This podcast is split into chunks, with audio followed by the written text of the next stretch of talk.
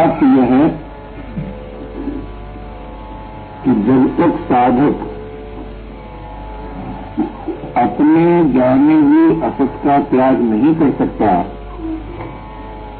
तब तक न तो सत्कार्य साध हो सकता है और न साधन की भी अभिव्यक्ति हो सकती हो पाती है।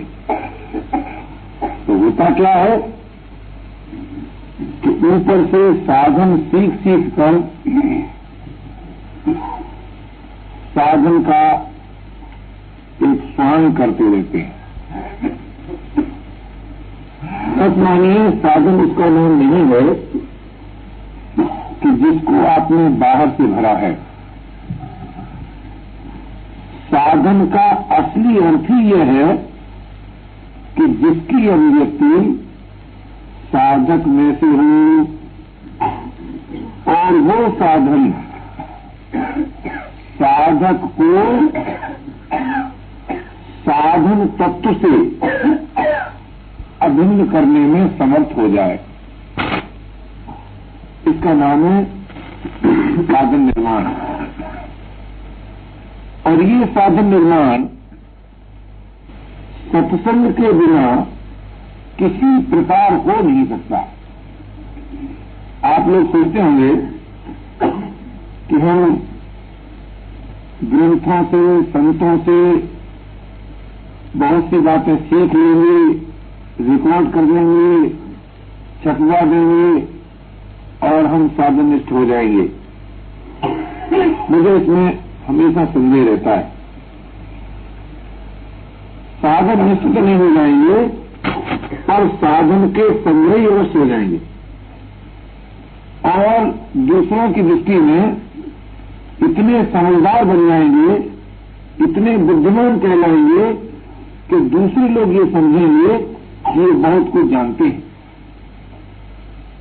किंतु साधन का जो रहस्य है, उससे विमुख रहेंगे इसलिए भाई साधक के जीवन का मौलिक प्रश्न यह है कि हम और आप अपने जाने हुए असत का त्याग करें। आप विचार कीजिए। और गंभीरता से विचार कीजिए कि यह प्रश्न कि हमारा चित्त सदा के लिए लग जाए, जिसमें लगना चाहिए और सदा के लिए हट गया जिससे हटना चाहिए। किस साधक का नहीं है? प्रत्येक साधक का है? लेकिन कितने साधक हैं जो ईमानदारी से ये कह सकें कि हमारा ये प्रश्न हल हो गया? मेरा विचार तो करो। क्यों हल नहीं हुआ? क्या हमारा भाग्य ऐसा है कि प्रश्न हल नहीं होगा? ऐसी बात नहीं है। क्या कोई वस्तु विशेष हमें प्राप्त नहीं है, इसलिए प्रश्न हल नहीं हुआ? ऐसी बात भी नहीं है। क्या कोई परिस्थिति विशेष नहीं है, इसलिए ऐसा नहीं हुआ? ऐसी बात भी नहीं है। क्या किसी व्यक्ति विशेष के द्वारा होगा? ऐसी बात भी नहीं है। ये साधन तब सिद्ध होगा जब हम सब अपनी अपनी दृष्टि में इतने ईमानदार हो जाए कि जाने हुए असत से संबंध न रहे। असत न रहे, ये आपके बस की बात नहीं है।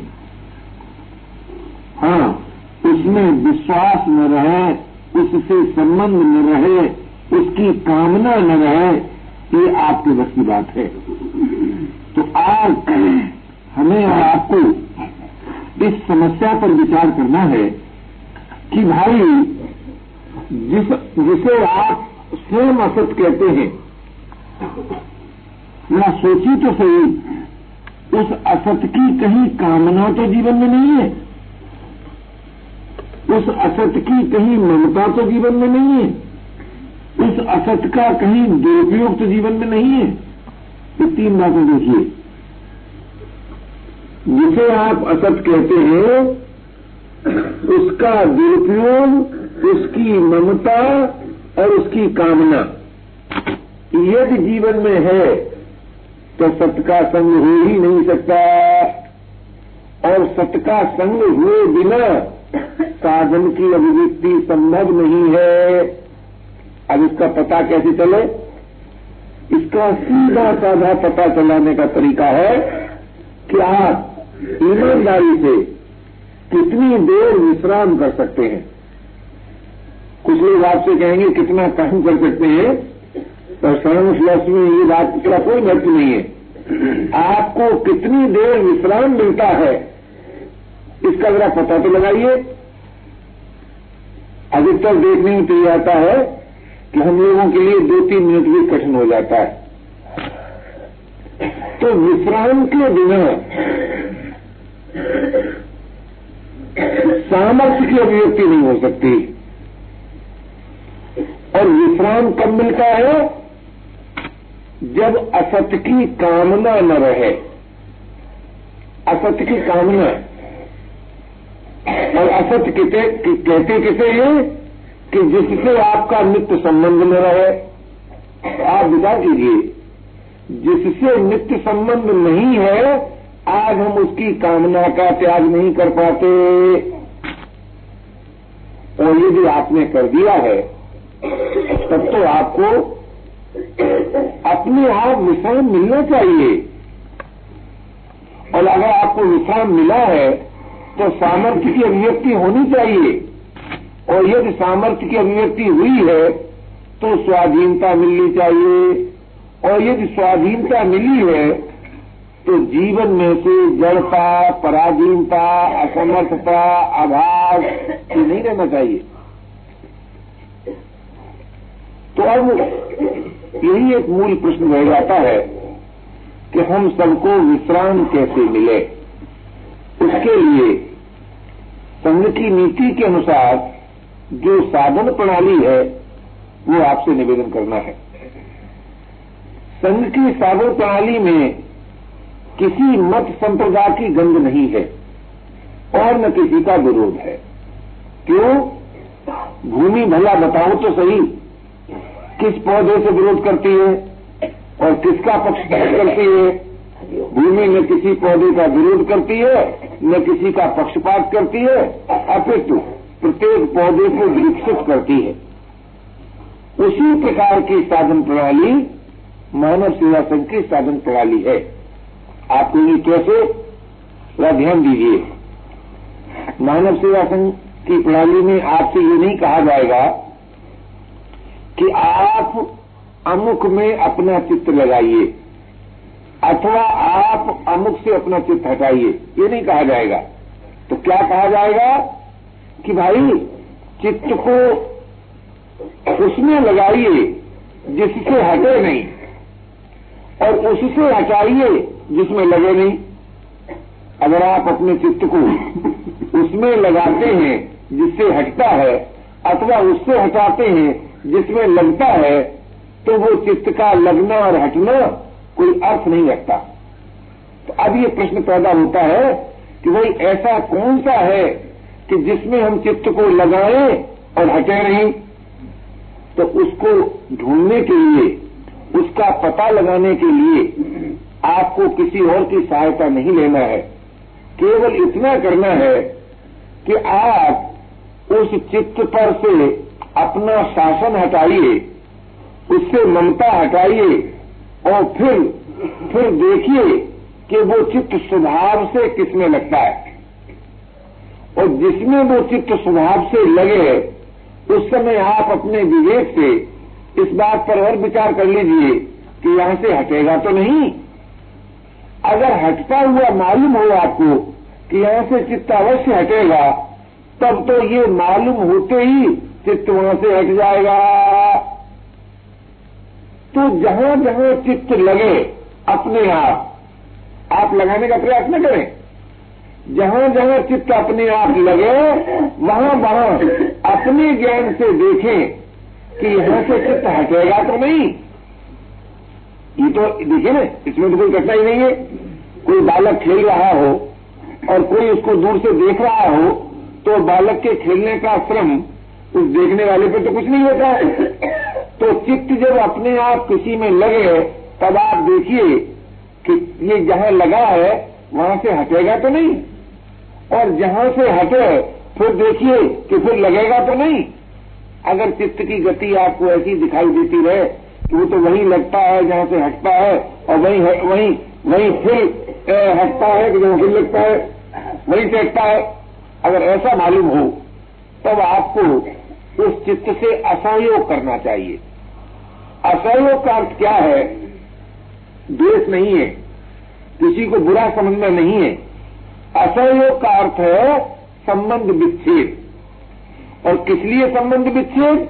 कि भाई कि भाई, तुम वो नहीं करते जो करना चाहिए, इसलिए हमारा तुम्हारा संबंध विच्छेद है। अगर तुम वो करने लगो, जो करना चाहिए तो हम तुम सर्वदा एक हैं। ये मैंने असहयोग का अर्थ समझा। असहयोग का अर्थ मैंने कभी ये नहीं समझा कि असहयोग माने किसी से स्थायी भेद कायम करना। ये तो एक प्रीति का एक प्रकार है। ये जो असहयोग है ना ये प्रीति का एक प्रकार है। क्या प्रकार है? कि देखो भाई अगर तुम तुम ए, वो नहीं करते जो करना चाहिए तो भैया हम नहीं तुमसे भूलते। हम नहीं तुमसे संबंध रखते। इसका मतलब ये नहीं है कि हम तुमसे संबंध नहीं रखना चाहते। हम तो तुमसे संबंध कभी तोड़ना ही नहीं चाहते। किंतु तुम वो नहीं करते जो तुम्हें करना चाहिए। इसका नाम है असहयोग। तो असहयोग करते ही आप सच मानिए, जिसे आप अपना मन कहते हैं, जिसे आप चंचल मन कहते हैं, जिसे आप अशुद्ध मन कहते हैं, वो अपने आप स्थिर हो जाएगा, शुद्ध हो जाएगा, इसमें लेस मात्र भी संदेह नहीं है। क्यों भाई? असहयोग करने मात्र से क्यों शुद्ध हो जाएगा? कि मन करण है, करता नहीं है भाई। मन करण है, करता नहीं है। आप अपने स्वभाव को उसमें आरोप करते हैं, उसमें देखते हैं, किसके द्वारा? सहयोग के द्वारा।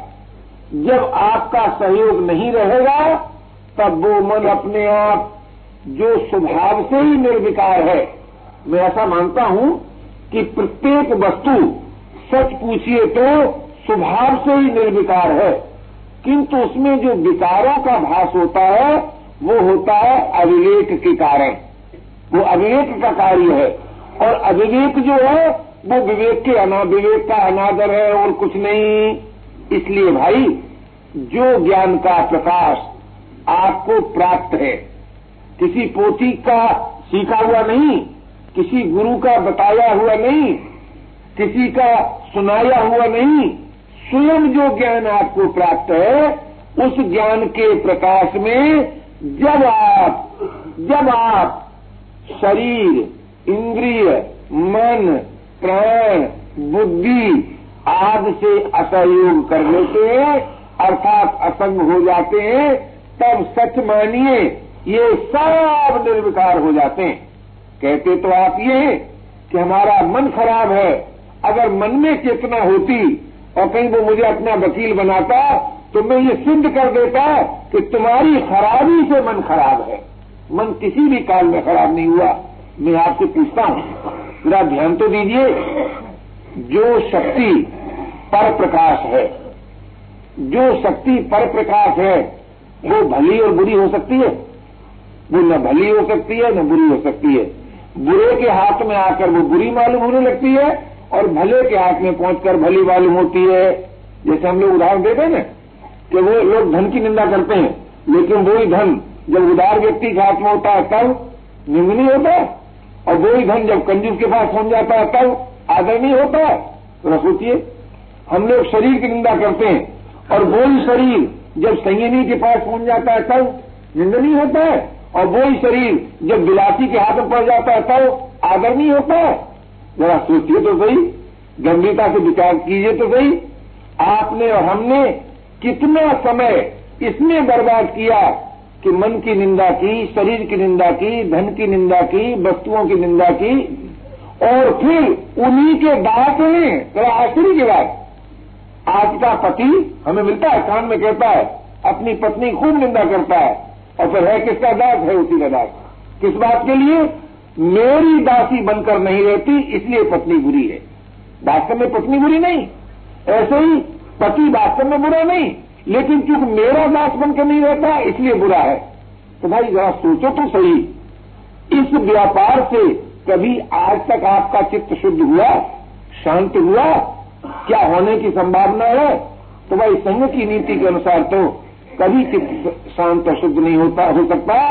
जब तक कि हम अपने दो, अपने दोषों को, अपने विकारों को चित्त में आरोप करते रहेंगे आप कहेंगे भाई, अपना विकार है क्या?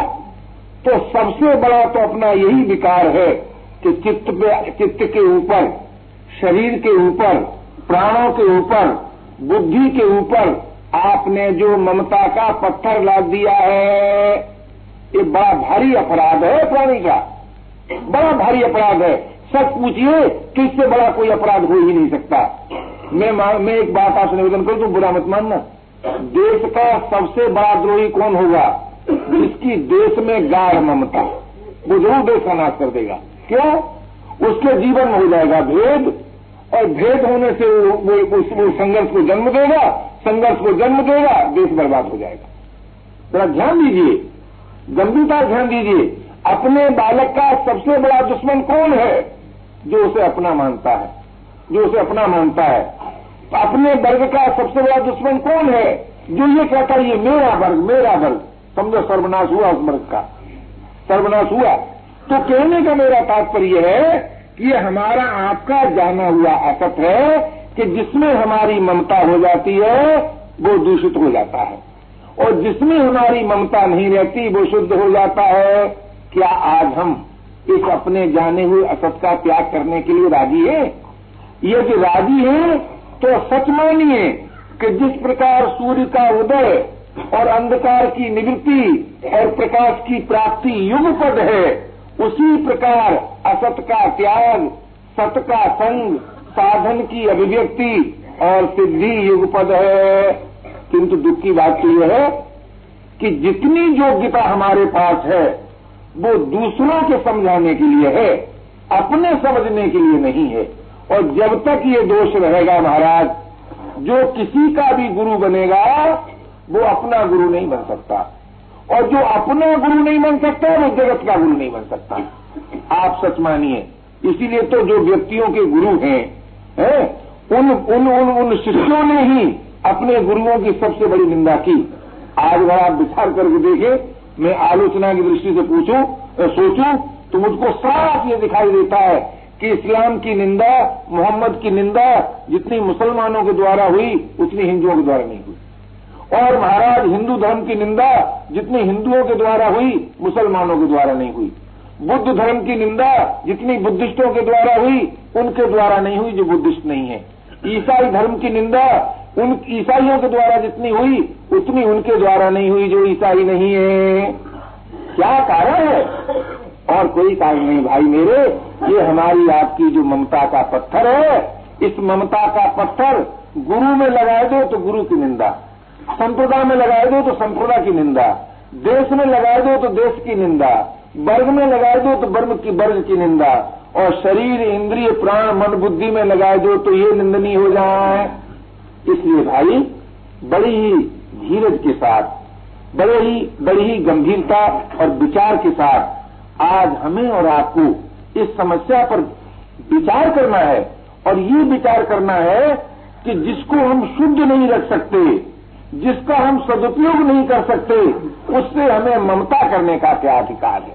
सीधी बात, जिसका सदुपयोग नहीं कर सकते, जिसको शुद्ध नहीं रख सकते, उसकी ममता करने का कोई अधिकार नहीं है और उसके संग्रह करने का कोई अधिकार नहीं है। अगर ये बात हम और आप मान लेते हैं तो सच मानिए, आप जानते हैं, प्रकृति का मंगलमय विधान क्या है? प्रकृति का मंगलमय विधान यह है कि जिसको विश्राम प्राप्त होता है, जिसको शांत प्राप्त होती है, उसके पास सामर्थ्य बिना बुलाई आती है, बिना बुलाई आती है। और शांत क्या संग्रह से मिलती है? शांत क्या ममता से मिलती है? शांत क्या सुख दुख के भोग से मिलती है? कदाप नहीं कदाप नहीं। तो आज मानव जीवन का जो मौलिक प्रश्न है, वो ये बड़ा भारी प्रश्न है कि हम और आप शांति का संपादन करें और उसी शांत के संपादन की गतिविधि का नाम मानव सेवा संघ की प्रणाली में मूक सत्संग बताया गया। मूक सत्संग। यानी हम सब मूक सत्संग करें। अब आप कहेंगे कि मूक सत्संग क्या होता है? तो इसका अर्थ कुछ तो लोग ये समझते हैं कि चुप होकर के चिंतन करो। कुछ लोग समझते हैं कि चुप होकर के अचिंतन हो। अचिंतन हो। कुछ लोग समझते हैं कि चुप होकर के मन से संघर्ष करो। पर ऐसी बात नहीं है। मूक सत्संग का अर्थ यह है, चिंतन हो, अचिंतता हो। दोनों से ही असंग रहो। चिंतन का भी सुख मत भोगो, अचिंतता का भी सुख मत भोगो। और अगर और अगर भुक्त मुक्त इच्छाओं के प्रभाव से अपने आप चिंतन उत्पन्न हो तो उससे न भयभीत हो जाओ, न उसका सुख लो। जब आप उत्पन्न हुए चिंतन से भयभीत नहीं होंगे, उसका सुख नहीं लेंगे, तब चिंतन से तदात्मता नहीं रहेगी। और जब चिंतन से तदात्मता नहीं रहेगी तो वो चिंतन निर्जीव होकर के अपने आप मिट जाएगा। किंतु एक बात का ध्यान रखिए कि जब वो चिंतन अपने आप मिट जाए और अचिंतता आ जाए तो अचिंतता में चिंतन की अपेक्षा कहीं अधिक रस है। बड़ा रस है महाराज। सारा रस नहीं है, बहुत बड़ा रस है। पर आप उस रस के भोगी मत बनिए। अचिंतता के रस के भोगी मत बनिए। अर्थात योग के भोग योग का भोग मत कीजिए। योग योग के लिए बहुत ही आवश्यक है परंतु योग भोग के लिए आवश्यक नहीं है। आप कहेंगे योग का भी भोग होता है। हाँ अगर जीवन का जब मैं अध्ययन करता हूँ तो मुझे साफ़ साफ़ दिखाई देता है कि योग का भी भोग होता है। आप कहेंगे योग का भोग कैसा? पहले जरा सोचो तो सही। योग और भोग के जरा भेद पर विचार करो। भोग किसे कहते हैं? शक्ति का व्यय। और योग किसे कहते हैं? शक्ति का संचय। तो शक्ति का व्यय कैसे होता है? प्रवृत्ति से। और शक्ति का संचय कैसे होता है? निवृत्ति से। जैसे आप बोलते हैं तो बोलने की शक्ति का व्यय होता है। जब आप नहीं बोलते हैं तो बोलने की शक्ति का संचय होता है। यही योग विज्ञान है सरकार, और कोई योग विज्ञान नहीं है। चाहे प्राणापान के निरोध से करो उसे चाहे मन के निरोध से करो और चाहे किसी भी प्रकार से करो। प्रकार अनेक हो सकते हैं, लेकिन योग का असली स्वरूप क्या है? योग का असली स्वरूप है वास्तविक निवृत्ति। निर्वृत्ति अगर मैं अर्थ करूँ इसका, अपने ढंग से बेपड़े ढंग का तो निर्वृत्ति यानी वृत्ति का स्मरण न होना, ये हुआ योग। और ये वृत्ति के स्मरण न होने की जो बात है, ये अस्वाभाविक नहीं है। ये स्वाभाविक है। क्यों? जब एक वृत्ति स्मृत होकर के, जब एक वृत्ति स्मृत होकर के अपना कार्य कर डालती है, या उसका आप उपयोग कर डालते हैं, तब वो वृत्ति अपने आप निर्वृत्ति हो जाती है। प्रत्येक प्रत्येक वृत्ति का स्फुरन अपने आप निवृत्ति में विलीन होता है। जिस प्रकार, उदाहरण लीजिए, प्रत्येक उत्पत्ति का विनाश अपने आप होता है विनाश के लिए कोई यत्न नहीं करना पड़ता। उसी प्रकार प्रवृत्ति के अंत में निवृत्ति अपने आप आती है। तो प्रवृत्ति के अंत में जो निवृत्ति अपने आप आती है, वो निवृत्ति पुनः प्रवृत्ति में क्यों बदलती है, उसका कारण ये नहीं है। जैसे लोगों ने कह दिया कि नहीं नहीं, वो तो मन का स्वभाव ही है, वो कारण नहीं है। प्रवृत्ति काल का जो सुख दुख है, प्रवृत्ति काल का जो सुख दुख है उसका प्रभाव भोग बुद्धि से अपने में अंकित होता है। वो अंकित हुआ प्रभाव पुनः निवृत्ति को प्रवृत्ति में बदलता है। तात्पर्य क्या निकला? कि तात्पर्य ये निकला कि प्रवृत्ति के द्वारा होने वाला जो सुख दुख है, उसका जब तक हम भोग करते रहेंगे, तब एक घंटे, दो घंटे की तो कौन कहे वर्षों की आप समाधि लगाइए। वर्षों की आप समाधि लगाइए। जब उत्थान होगा, तब वही प्रवृत्ति उदय होगी कि जिस प्रवृत्ति का आपने भोग किया है। तो तात्पर्य क्या निकला? कि होने वाली प्रवृत्ति, होने वाली माने जिस प्रवृत्ति को आप रोक नहीं सकते, जिस प्रवृत्ति को आप मिटा नहीं सकते। बोले, होने वाली प्रवृत्ति के द्वारा हम सुख भोग के स्थान पर तो सेवा का भाव कर दें। सेवा का भाव कर दें और दुख भोग के स्थान पर हम त्याग का भाव अपना लें कि भाई, बोलने में बड़ा सुख है, लेकिन सेवा का भाव कैसे होगा कि श्रोता श्रोता के स्वरूप में जो हमारे प्रेमास्पद हैं, वाणी के द्वारा उनकी पूजा करना है, न कि अच्छे व्याख्याता कहला करके दे अभिमान को बढ़ाना है। तो भाई, जब हमारी और आपकी प्रत्येक प्रवृत्ति प्रत्येक प्रवृत्ति भोग बुद्धि से रहित, सेवा भाव से होने लगे। भोग बुद्धि से रहित, सेवा भाव से होने लगे।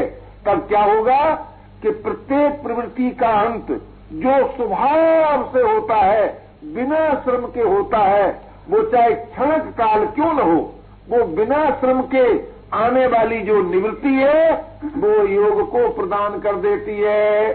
अथवा यो कहो कि वही योग है तो वो जो योग है, उसका भी हमें भोग नहीं करना है। बोले, उसका भोग न करने के लिए हमें क्या करना होगा? कि योग का जो आरंभ काल है, वो जरा सूना सूना लगता है। फिर धीरे धीरे वो सूनापन शांति में बदलता है। और वो शांति जो है वो बड़ी गतिशील है है तो शांत। बड़े आश्चर्य की बात मालूम होगी आपको। शांत है पर बड़ी उसमें गति है महाराज। बड़ी गति है। इसी आ, इसी इसी आधार पर तो आपने ये देखा ना कि एटम में जो एनर्जी है वो बड़ी बड़ी चीज़ों में नहीं है। सूक्ष्म सूक्ष्म चीज़ में जो शक्ति होती है वो स्थूल में नहीं होती। और जो क्यों?